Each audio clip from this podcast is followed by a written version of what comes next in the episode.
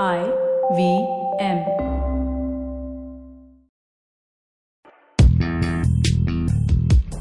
पैसा वैसा विद अनुपम गुप्ता में आपका स्वागत है। ये वो शो है जहाँ आपको पैसों की दुनिया से जुड़े सवालों का हल मिलेगा। कहाँ पैसे बचाएँ, कहाँ लगाएँ, कहाँ कमाएँ, बस सवाल पूछिए और जवाब पाइए। अनुपम ये रहा आपके लिए सवाल।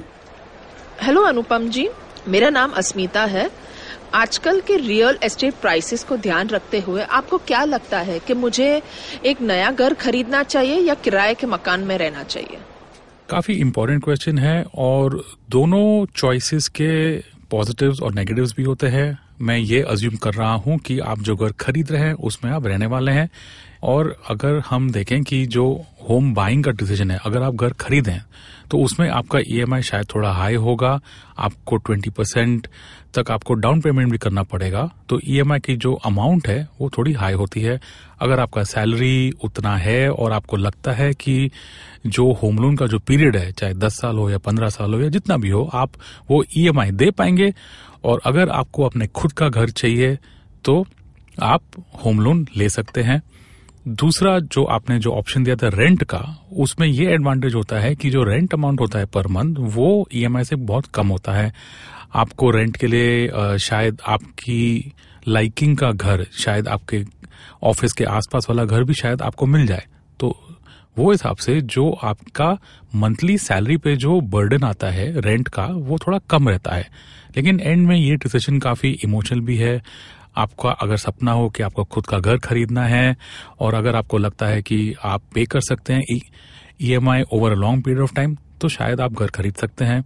या फिर अगर आपको लगता है कि आपको उतने पैसे नहीं खर्च करने हैं और आपको रुकना है, या आपका जो जॉब है, उसमें आपका लोकेशन चेंज होते रहता है है तो उसमें शायद आपका रेंटिंग और अच्छा डिसीज़न हो सकता है आपके लिए।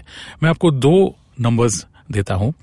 जो होम लोन है, उस पर जो आज की तारीख में जो इंटरेस्ट रेट चल रहा है, वो करीब एट या नाइन परसेंट है।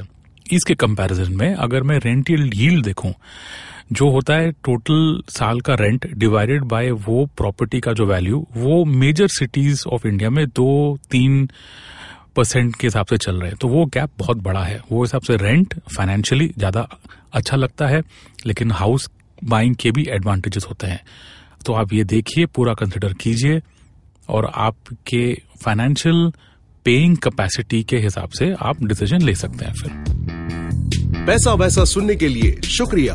अगर आप इन्वेस्टमेंट से जुड़ी कोई भी जानकारी या सवाल पूछना चाहते हैं तो आप हमें ट्वीट कर सकते हैं।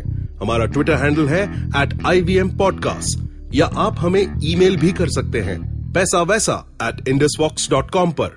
इस शो पर बताई गई चीज़ों को फाइनेंशियल एडवाइस के तौर पे मत लीजिए। ये सिर्फ़ और सिर्फ़ आपकी जानकारी के लिए है। अपने पैसों का निवेश करने से पहले कृपया किसी फाइनेंशियल एडवाइजर की राय ज़रूर लें।